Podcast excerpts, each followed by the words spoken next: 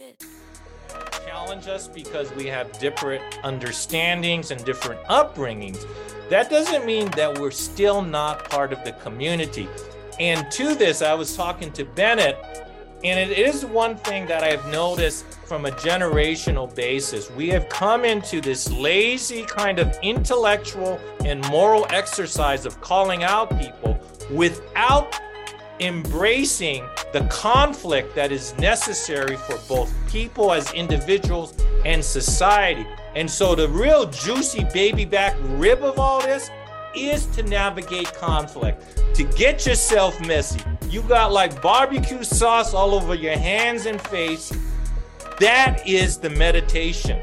That is the exercise. But for some reason, we've gotten into this thing of calling out people and then amputating them. And unless you are really into um, being by yourself in a room and saying, I was right, I think, you know, there was an old saying, you can be right or you can be happy. And for most of us, we should think about that a bit more. Greetings from wherever you're listening to us from. Welcome to another amazing and amazing episode of the Heartwood Podcast. Your co-host today, Dr. Thomas Richard Easley, aka the Hip Hop Forester. Proud to be sitting next to the other co-host, Bennett Olupo. And uh, we've joined forces today and we brought on a very powerful individual. Uh, this is definitely going to be a different, you know, interview, but a wonderful and, and, a wonderful one as they all are. But we're going to get some different type of history today, and I really want to start by acknowledging and recognizing Dr. Patrick Rogers and saying thank you, sir, for being with us. And um, uh, we we're just going to jump right in because I think that it's great for our audience to know a little bit more, to know way more about you. So, uh, my I guess my first thing I'd like to ask is, can you tell us about yourself and uh, who do you identify as? What do you do? So we'll start there. Yeah. Um, first of all, I just want to thank you guys for inviting me. Um, anytime I can break bread and um, share thought with other people in the community, it's it's very welcome. So I very much appreciate the invitation.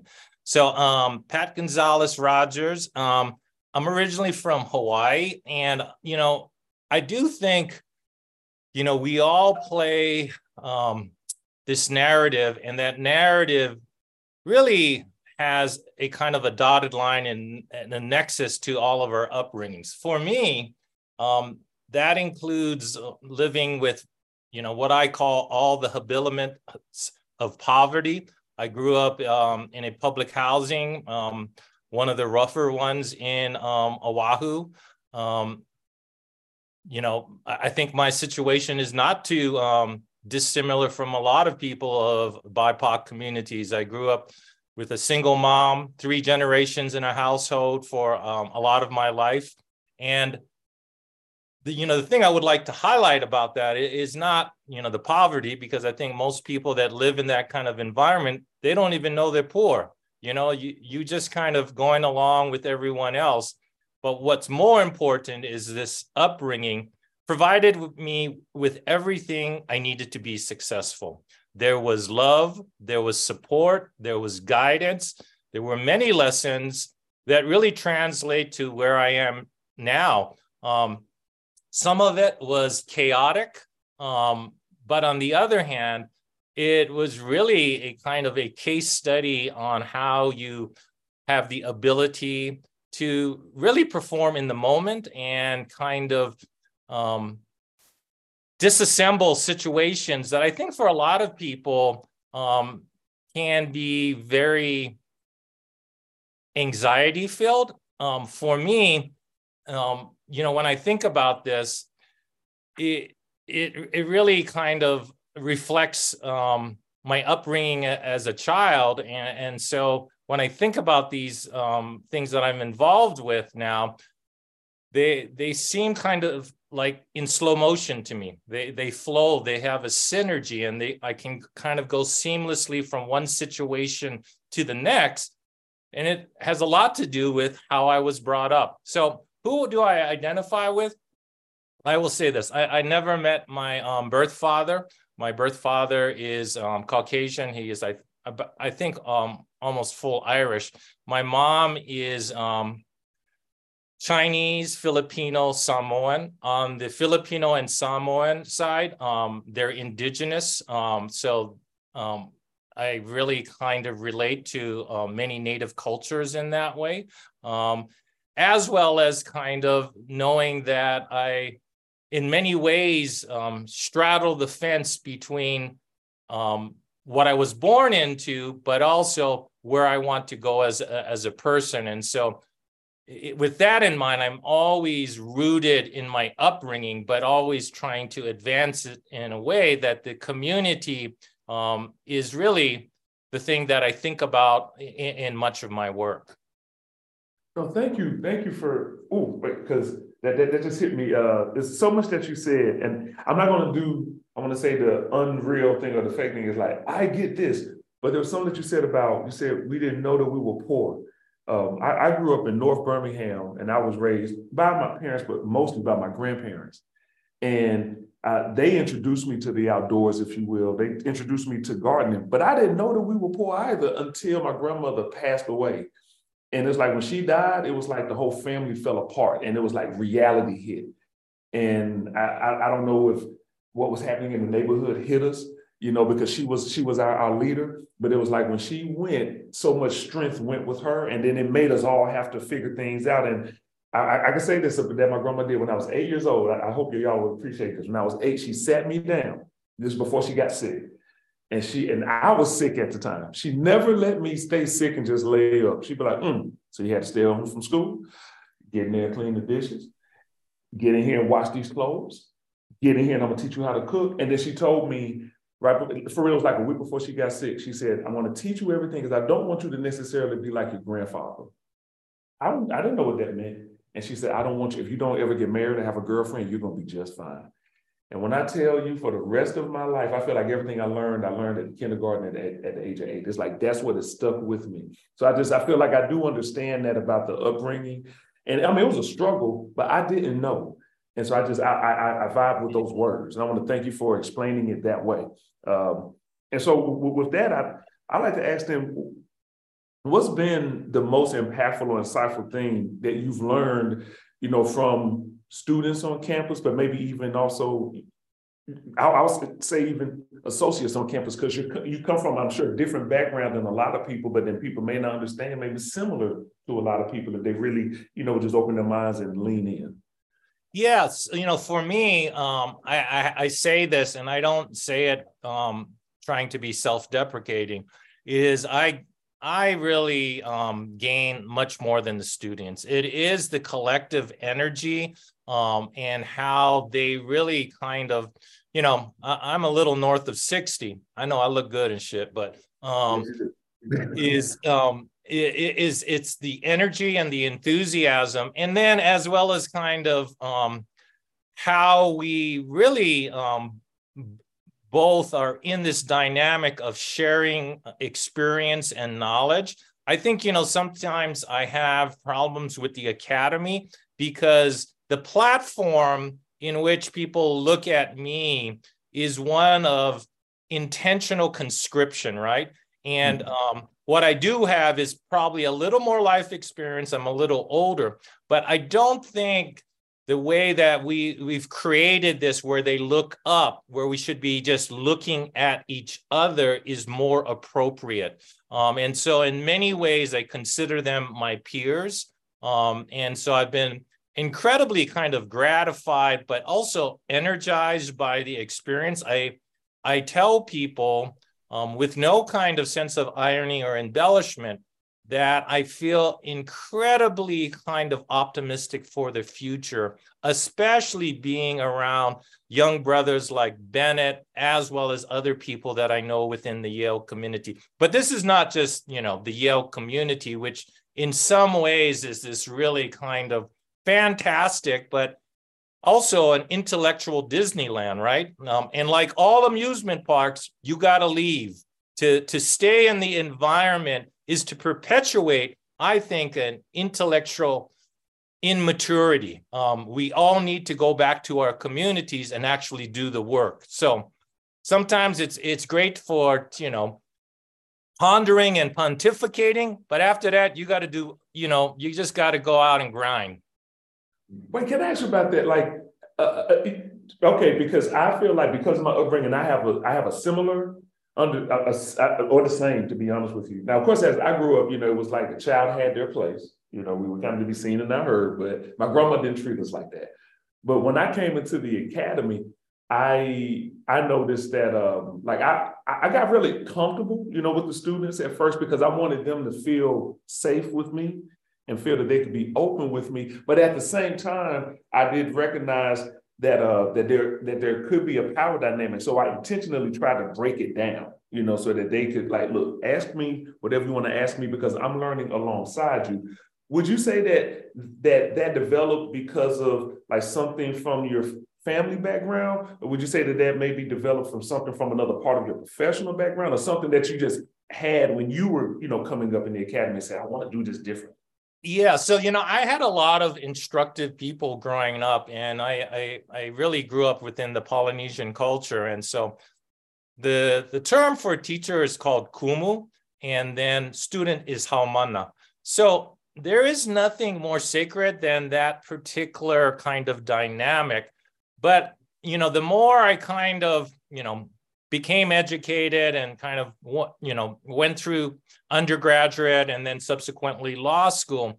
What i notice is that many of these things are from a western construct right? And the western construct is to really um, integrate a vertical dynamic. And so because of that one party is always looking up and one party is looking down and so I think those sensibilities, we really have to kind of at times feature the dominant paradigm of them because it is a reflection, especially from BIPOC communities, on how we are subordinated within this kind of caste that America has given us.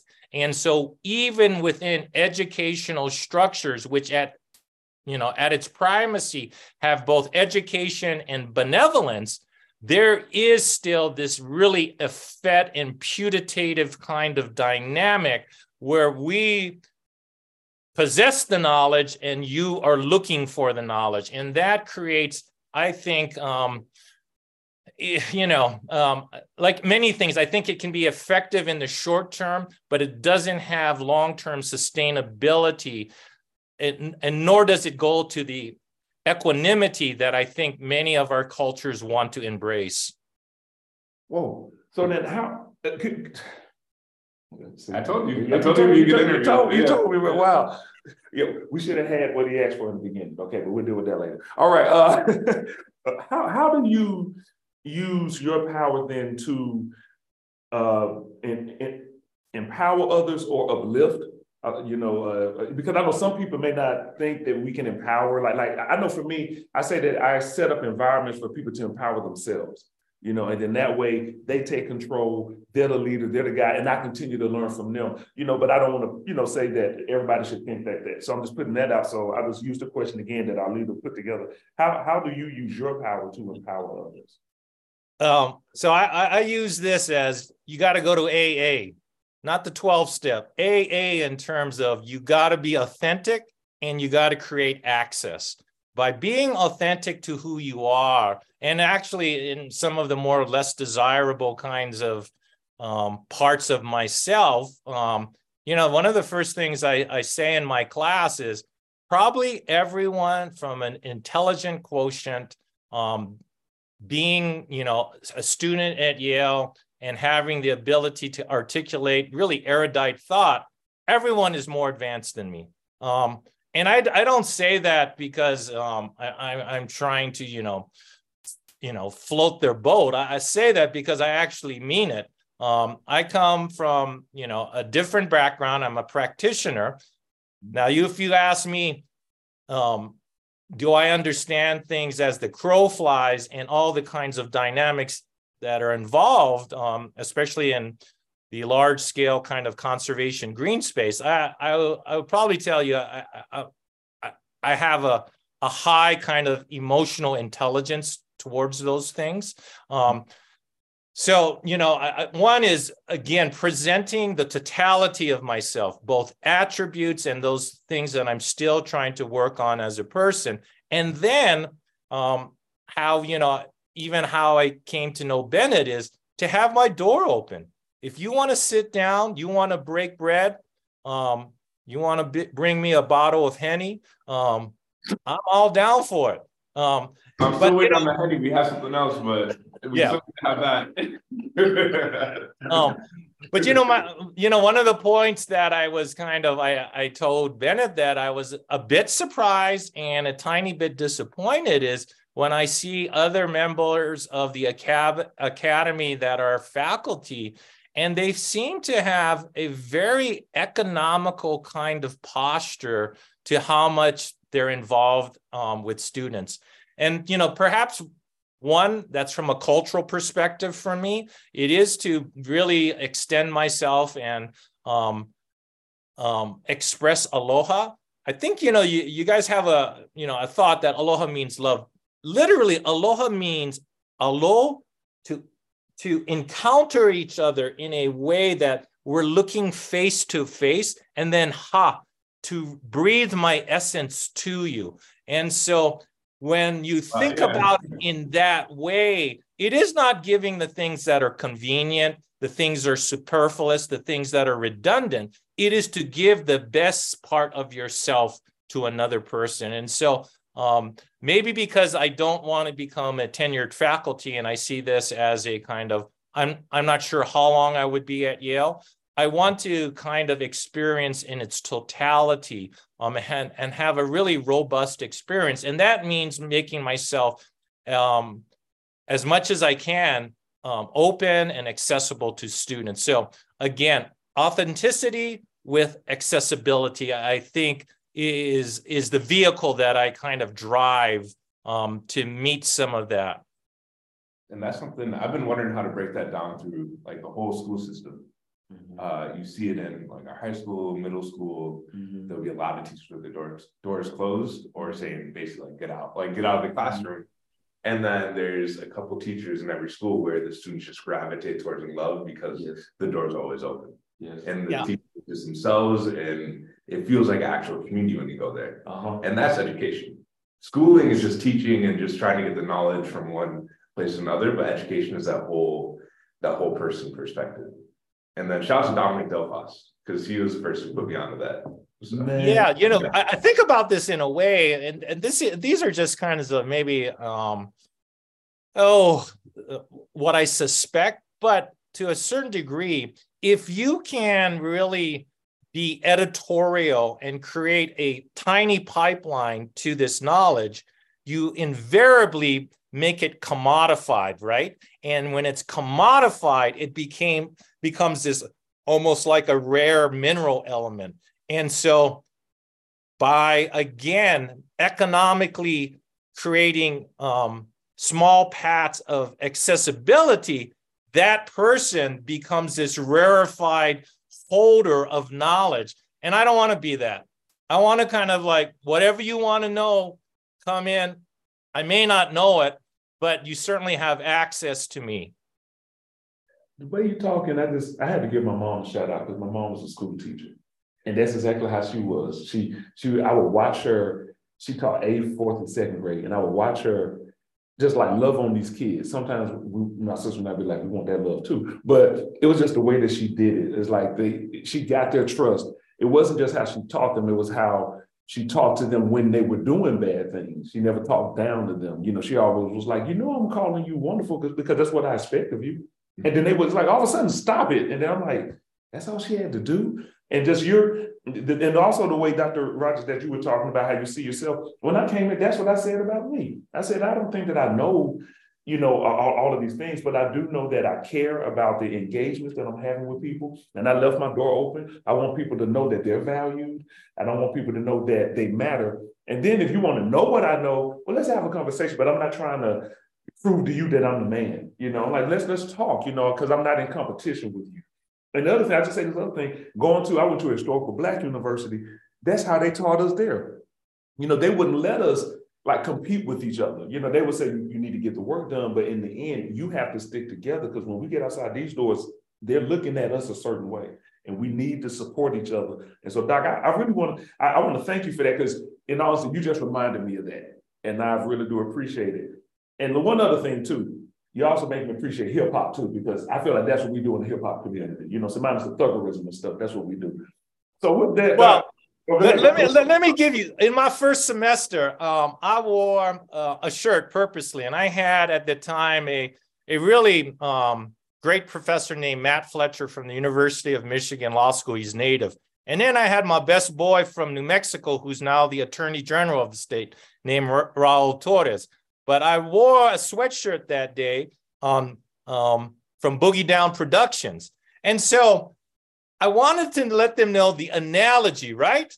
Mm-hmm. Um, so, you know, Lux et Veritatis um, is the, you know, the whole kind of um, motto of Yale, right? Knowledge and light. But Boogie Down Productions, KRS1, knowledge reigns supremes. Now we bringing the shit back to the Mecca. Um, and so I wanted to create this analogy, right? That the community may look different, but the emphasis on how we acquire and how we value knowledge is the same thing. Um, so, you know, all because you may not have a lot of letters after your name, um, don't get it twisted. Um, people are acquiring it in different ways and operationalizing it um, um, in some ways in a much more kind of practical as well as prominent way. And so, uh, you know, that's just, you know, something that resonates for me. No, I just look, hold on, I got to show you. So, RIP Dave, I'm wearing the De La Soul t shirt right now. So, I, I bring hip hop with me everywhere of the soul. And I just appreciate that. And you made me think about Dr. Michael Brayboy, who was my mentor when I was in my doctorate. And he said, Thomas, don't ever let your career stop just thinking because you have a PhD. And that's because of him, I stopped to pursue tenure. Just what you said. I said, oh, I won't do it. He said, because people think that that's their career. He said, your career is what you keep doing. He said, it doesn't stop there. And I just appreciate Dr. Brayboy. And I appreciate you too, uh, for real, Dr. Rogers, because you, you see I'm getting hyped. Yeah, okay, yeah. all right, okay, all right. Speaking multiple languages up in here. Uh, well, I, I, I want to switch. I want I want to shift gears. I want to go to this one. I like to shift gears here for, for a minute. And I'm going to read this just as our leader here has put it. The former director of the CIA has a year-long fellowship to teach at Yale. The CIA led the Operation Chaos, basically COINTELPRO, that implicated the assassination of Patrice Lumumba and, the, and undermined other states. Our leader here recently had a class with people who were running Africa's version of the School of the Americas. And being here and being around things like this really, really tear, tear us up how do you wrestle with being involved with institutions like Yale while promoting environmental justice, aka EJ?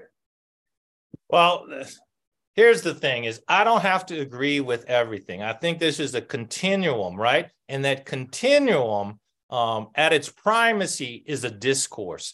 How do we engage in um, with each other in topics that we may we may not have compatible opinions? Um, and my thing is not to proselytize or evangelize my opinion. My thing is to give um, voice and license to what I say. That does not mean you have to agree with it. But as a society, I think, you know, we have come to this kind of inflection point, especially from an ideological kind of perspective, where we now have the far right and the far left kind of toting the proverbial wagon of our political sensibilities. And the fact of the matter is, most of us are smack dab in the middle, right? And so, um, you know, I, I think the the exercise is not to convince. The exercise is to have a cordial, cordial, robust, um, and sometimes it, it can be a, a, very vigorous debate. Um, but through that we gain some understanding you know i, I talk to you you know um, i would say i'm i'm more left on the spectrum but i don't mind hearing the perspective of of people uh, on the other side um, as well as i have to be friends and i have to love them because at the end of the day I don't want you to be a mirror of me. I want you to mirror where you come from. Um, and so while we may have some you know things that challenge us because we have different understandings and different upbringings that doesn't mean that we're still not part of the community and to this i was talking to bennett and it is one thing that i've noticed from a generational basis we have come into this lazy kind of intellectual and moral exercise of calling out people without embracing the conflict that is necessary for both people as individuals and society. And so the real juicy baby back rib of all this is to navigate conflict, to get yourself messy. You got like barbecue sauce all over your hands and face. That is the meditation. That is the exercise. But for some reason, we've gotten into this thing of calling out people and then amputating them. And unless you are really into um, being by yourself in a room and saying, I was right, I think, you know, there was an old saying, you can be right or you can be happy. And for most of us, we should think about that a bit more because, you know, it's like a personal relationship. I can be with my wife, who I've been with for now 30 something years, and be correct. And you know what? my lazy ass will be sleeping on the couch for the weekend. So there is repercussion for all of these endeavors. And, and, we need to really reflect upon it because at the end of the day, we still live within this, this grand, grand um, experiment of democracy. Everybody listening, I've been counting. That's the fifth drop the mic moment. Okay. Yeah. Okay. That's that's the fifth one. All right. Just drop the mic. I mean, you were crushing it today, Doc. I, man, when I've been I've been doing diversity work now for like 20 years, and that was one of the things that I learned early is uh, you can't avoid conflict. When you have all when you have a lot of brilliance, different ideas that come in, then it's a, it's bound to happen. And I noticed that in the academy, it almost feels and shoot, I don't even say legally and um, on the political spectrum. It's like they're trying to remove that whole diversity. Yeah. It's like we all got to see things the same way. And I'm like, no, that's literally the opposite, in my opinion, of what it means to be fully human, yeah. to be fully in in in community, and also be fully popping on all cylinders. You know, like, hey, if my mind's going here, you know, then it may eventually say something. I'm like, I don't know if I see it like that, brother. You know, don't mean that we literally disagree in the moment. Just maybe we need to talk. But if we do, hey, we can still embrace and, and be there. So Man, I'm okay. All right. And things things that can leak later too. Like yeah. that's a big thing. Like you have that con- if you don't have that conversation, you'll never, like you're saying earlier, learn. Like right. people don't realize how much they take in like a day later or two days after a conversation. Right. It changes how they approach the next one. Right. And uh, there's this there's this proverb, an Igbo proverb, where it says every great house has uh, many different types of people. There could be children who steal, there could be children who study, there could be children who do this um, so whenever there's a drum playing, there's always somebody dancing. So six. Yeah. And yeah. like that's something I think about a lot. Okay. And like we need that diversity of thought. We need that diversity in every single sense of the word. So yeah, we we need to think about more on how we end conversations too. I, I think we have got away from you know, expressing our things, and we're so busy trying to validate our own um, perspectives and opinions that we fail at the end to tell that person across from us, either, you know, that brother or sister, at the end of the day, all right, maybe I don't agree with it, but you know what? I still value you and I still love you. And to leave it on that kind of note. Uh, our thing is now to kind of, we want to decimate the other side and vilify them. Um, and so that becomes part of the problem. And that is a right and left problem. That is not just, you know, the, the other side does it. And so, um, you know, too often we we want to have that last word, right? Um, and in the reality, that last word should be an expression of love period. Ooh. Well, the doc, you know what? This this is a continuation then from that last question. Thank you again. The legal status of the Kingdom of Hawaii uh, in the moment, you know, com- comes to mind. And Bennett and I both agree to us it's a kingdom, but to most Americans, they see it as a state. Uh, how do you, if you, excuse me, if if you struggle, you know, with like, how do you validate certain beliefs in the process of seeking, in these processes that, in my opinion, in our opinion, seek to undermine negative effects. Yeah, I mean, it it I think like all of us, we have to really digest history, and some of it um, is incredibly unpleasant, right? Um, and so it should inform and instruct us, but it also should not create a kind of um, such a, a barrier or obstacle that we can't move forward. And for a lot of people, right? Um, the problem is, is that we're in a system, a construct in, in which um, on one side, the US represents um, so many great things. On the other, its history is tethered to the acquisition, the kind of creating people as chattel, and has really violence as one of its kind of primary predicates and underpinnings. Um, and so, you know, I can kind of step back from it. Um, but for others, the historical trauma is still with them and it makes them hard to kind of move past the particular moment because what was lost is so vast and profound, right? And so we need to kind of just be with those people um, because we're at all different stages of how we're navigating this um, either individually or as a collective kind of group. Um, and it becomes very dis- difficult. But historical trauma, if you will, and this is true of all BIPOC communities, most um, um, what is, what is most visible or what is the, the greatest residue of, of that trauma is mistrust.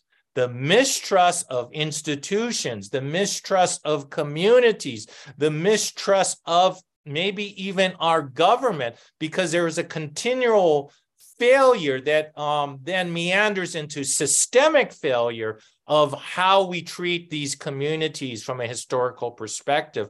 And so, you know, one of the things that I talk about all the time, you know, in whatever I'm doing, it is not the particular like big project or objective or mission. It is to build a bridge of trust so we can be in front of each other. So I can talk to you in a way um, in, in which you know I have your best interests in mind, that I will really listen um, because this is so kind of emblematic of what we've put on communities this trauma and then how it kind of you know um, reveals itself is this really kind of profundity of i don't trust this other side.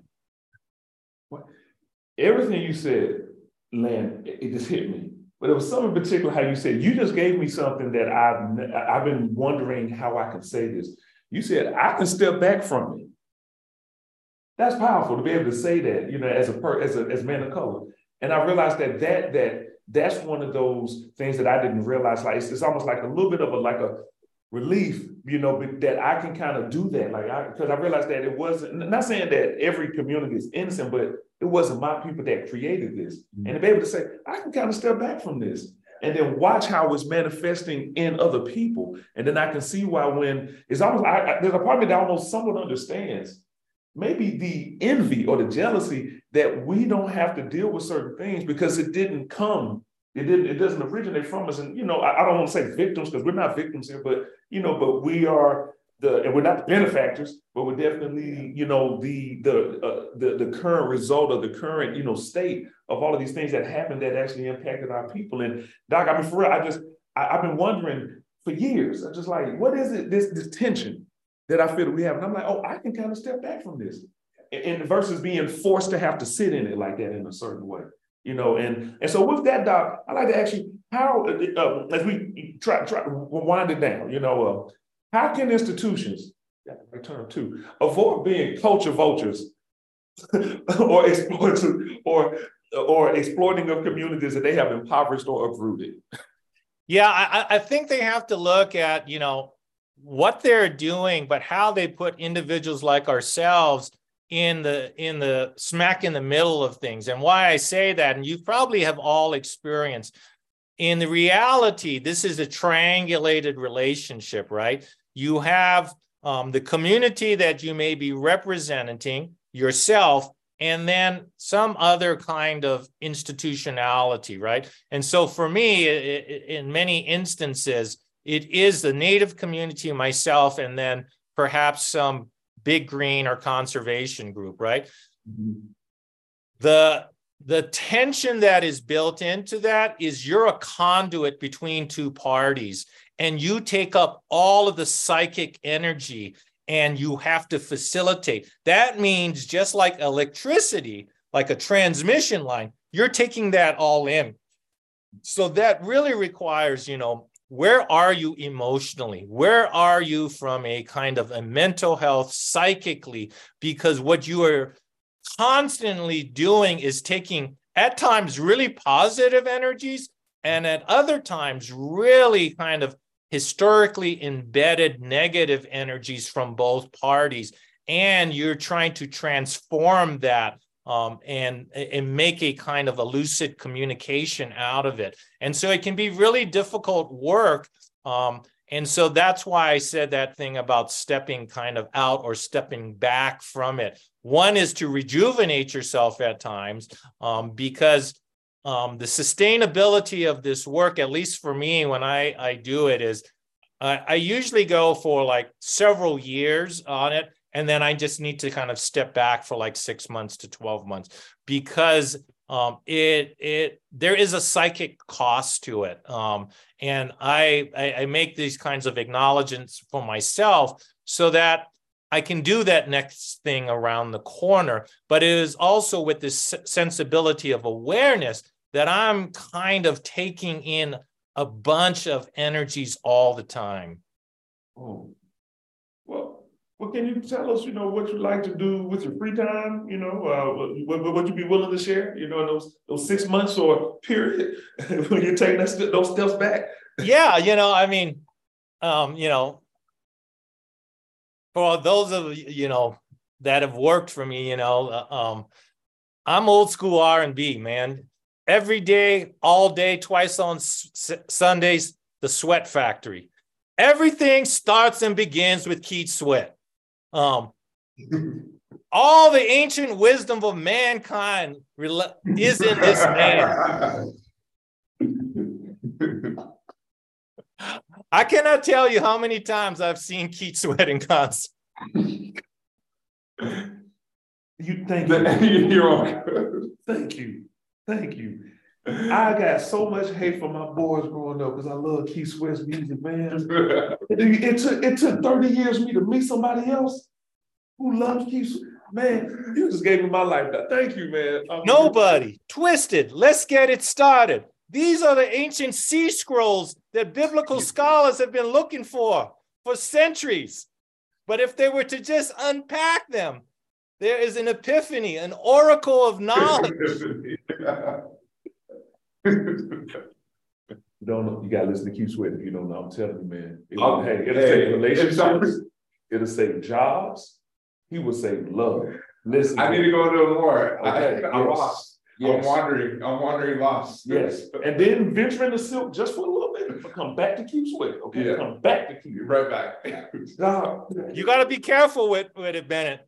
Keith is poignant, man. you might whatever have a, a little friend over. You play some Keith Sweat. People are going to have like they think the relationship going in a different direction. So you know, like be try careful. try to let lose what you're saying.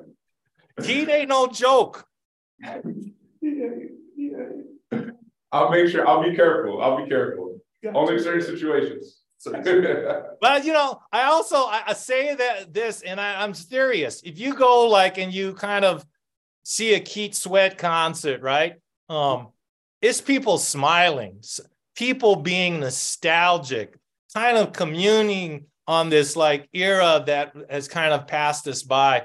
And for me, you know, um, it's one of the reasons I like it. Um, it, it creates a feeling that I I I am nostalgic, but I also I feel liberated. I mean, you know, I, I do other things like I still work out, I get outside, I spend time with my lovely, my one dime, my wife. Um, you know, but also I, I have an extended family that, you know, um, is really my nieces and nephews. And um, just like how I like the environment at Yale, I like the environment of really spending time with the next generation, you know. Um, and so for me, that's the kind of the catharsis. That is where I feel most authentic um, and I become rejuvenated in, in the process. I, I, I think, you know, being part of the academy, being part of the conservation space, being authentic to who we are, um, it's not an easy gig.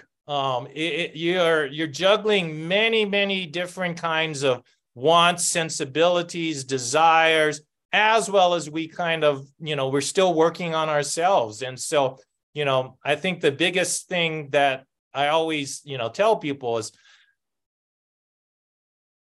I'm not all there, you know, um, in terms of uh, wholeness as a person. I'm still working on it, but I am operating, I know, from love and gratitude. And love and gratitude is the WD 40 of life.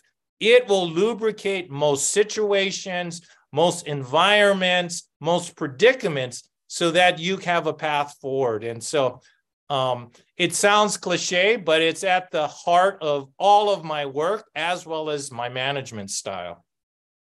I think you just answered it, and if you did, please, I apologize for the redundancy. I I'd like to ask if if, if you could leave the this institution, you know, and that's um, that's faculty, but particularly, you know, students learning one thing from you.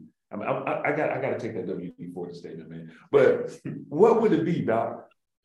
It, unless it's that no, I, it would be that. I mean, um, and then followed by Fridays, the original Kid 'n Play ain't gonna hurt nobody by Brick. Say it Yeah. Doc, I did okay. I won't look. Okay, now full disclosure, I did not expect to feel like the happiest man and the kid at the same time in the interview today. I really didn't. Uh, to, to, to be able to talk about government to be able to talk about pain and history and then to still wrap it up, uh, lubricated with the WD 40 of love and gratitude. And the man teaching me by BDP, the man, knowledge reigns supreme over nearly everybody. And then a Keith Sweat. What I appreciate about what you did, Doc, is you shown, you, okay, I'm with you when you say I'm still working to be whole. But I really feel like the way that you have spoken to us today, and even I'll just say, like, even like to me, is is helping to make me whole because you're not siloing the things that you enjoy, you know, your love, you know, say, say with me, uh, you, you, know, your family, and then you also you you you, you it, it comes it, it all comes together for you. Like you said, it's a triangulation, and and I just want to thank you for being an example you know, for people. And an example for me, it's my first time, you know, meeting you, but I really want to thank you for that. And with that, because you gave so much brilliance, and I, and people hear what I said, so much brilliance. The last question that I want to ask you, sir, is what has been your most profound or memorable moment in your career so far? So far, that's right. You still got a lot more to do, I know. As far as it, uh, with regard to environmental justice. So for me, you know, I don't think about this in terms of, oh, you did the Bears Ears or you're involved in this other monument. I think about this in terms of people, and it is always um, the progeny of the people that we work with is really the only kind of um, actually legitimate and real indicator that I'm doing the right thing. Where have they advanced? Where are they going in their careers? Um, and so it is the thing that I take most pride with. You know, um, when I left the Bears Ears, um, one of my staff now is the co-managing director. But the thing is, I hired her when she was a junior in college as an intern, and then I created a fellowship, and then she was an intern in graduate school, and then she was part of the staff. So, you know, the thing that I'm most proud about is is, how she has developed as a person. I mean, and I have like all kinds of stories. And those are the ones I reflect upon. Where have these individuals gone and how have I been there to, you know, whatever way I could to nurture and support them as individuals, as well as the places they wanted to go professionally. And so those are the things I am actually most kind of proud of. Well, I want to I gotta apologize because I didn't ask if you wanted to say anything. Yeah, I apologize, man. I mean, I mean, you know, just saying. Yeah, I'm taking it. I'm, this is perfect for me. Bro, is there, is there? Yep. Bennett wants to announce that the YSE is going to be um, announcing in the fall the Alizé Scholarship. Um, we worked all year to get the scholarship going. Unfortunately, we done drank all of the scholarship away. What's the criteria for the Alizé Scholarship? it starts with you sweat. It's not This no, I mean this has been the most fun yeah. interview we've done. This has been. I, I just wish I was sitting at his feet to like talk to like like. Well, we are face to face. As you mentioned, Loha. I, I, wish I could present my best self, you know, like to you in, in person in this way. I'll, I'll say this one thing because you know, um, I've sp- spoken in critical kinds of tones about Yale. Yeah. Now, using my words of Keith, don't get it twisted. I told Bennett this. I come from New Mexico um, every week. I catch a flight, I land in LaGuardia, I catch a cab, and then I get on a train. Um, this train always goes, you know, um, it's an Amtrak, and you know, like when you post out of New York, it goes through the um, the north side of Queens, and you can yep. see the whole skyline of New York. Sure.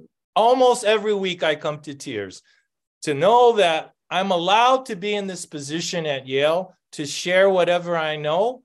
Um, and it's so there's a profundity of gratitude that, yes, I'm critical of the institution, but I'm also proud of my association, as well as I know I'm one of the few people that get to be in this position. And so, um, like everything else, it, there's a balance to all of this that, that, that makes me uh, just reflect on one last thing that I say a lot of times when it comes to diversity, especially for people who like to call folks out. I say, remember, it's still a two-way street. You know, if we're if if if if you're to get something in this experience, you know, if you're to take something, excuse me, from this experience, then you have to give something. And if you're going to give something, remember to take something. And I and um and uh, you, you have, like I said, it's just been an amazing example for this uh, the, throughout the presentation. I wish I had a class under you because I could see where my confidence would blow up like exponentially. And I would see where I would also be comfortable, you know, kind of like Obama did. You know, he could talk professionally and then pop to back at a podium, you know, just like do that. And uh, and I just appreciate you, Doc. Um, is there anything, you know, I mean, we, we talked about a lot. We talked about you, your career, environmental justice, even your family, your your upbringing, you know, how you've empowered other people, helped students, your love for people, your gratitude. Is there anything else in that same vein that I have neglected to ask you about to do? Just like to say, yeah, Thomas, let me just say this, this last thing. No, you know, I, I think just kind of touching upon, um, and probably it's our last thing, what we're going to talk about today is um, as we kind of gather, right? Um, and that's what we do. We acquire, we accumulate. Um, the next exercise is to give it all away. That is the process. We gather, accumulate, and then just give it all away to the generation or those ones standing right next to us. Otherwise, we're just hoarders, right? And so it is, you know, my sense of my own mortality um, at Yale is I'm in the process of trying to just give away all I can. For all of you book lovers, book readers, there's a new text out for you My Heart for Diversity, written by Dr. Thomas Rashad Easley. This book is for those who care about matters of diversity, equity, and inclusion, those who want to talk about race or gender challenges or issues going on in the world. For those who don't want to hold a book in your hand or have a physical copy, the book is also available on Audible. So thank you for supporting the book, My Heart for Diversity, written by, once again, Dr. Thomas Rashad Easley, founder and CEO of My Heart for Diversity Consulting, LLC. Thank you. Okay, well, everyone, as you've been listening, okay, to wow, I, I don't know. I want I want to say angel. I want to say leader. So I'm going to say angel leader, but Dr. Patrick, and if I'm saying it right, Gonzalez Rogers. Yeah. I want to say thank you, sir, for your time. Listeners, listen. You need to take just take everything away from what you just said. Just take it. But, but and that last thing, give it all away. One, because you can't take it with you anyway. So mm-hmm. give it all away. And the more you give, the more you're going to get. And uh, I feel so like I came here. I thought I felt light this morning. I feel like weightless now. Like I, man, like I just I feel like I'm ready to go take on in many, as many ways as you want to think about. It. I can take I can take on the world. And Doc, I mean, for real, you have imbued me with with a positive power um, um and in, in, in the spirit. And I do hope that one day I could meet you in person seriously and uh, just talk or even break bread or share bread because uh, I'm walking around today like you know on clouds. And um, Benny, how about you got anything? Pretty much the same. Like this has been a, a great two days. We uh we interviewed um Dr. Torres yesterday and just like going from one to the next, it's been beautiful. Like it's been a great experience. And you hit a commonality, right? Yeah. You hit yeah, a commonality yeah, with giving to people, giving to your students, Mhm. seeing what they do, how that how that represents you and what you're doing. Yeah. So Heartwood audience, listen, um, be thankful, be be be grateful, give give thanks and appreciate. We thank and appreciate you for being here with us. Peace out. Till the next time. Love y'all. Blessings. Thank you. Blessings. Back.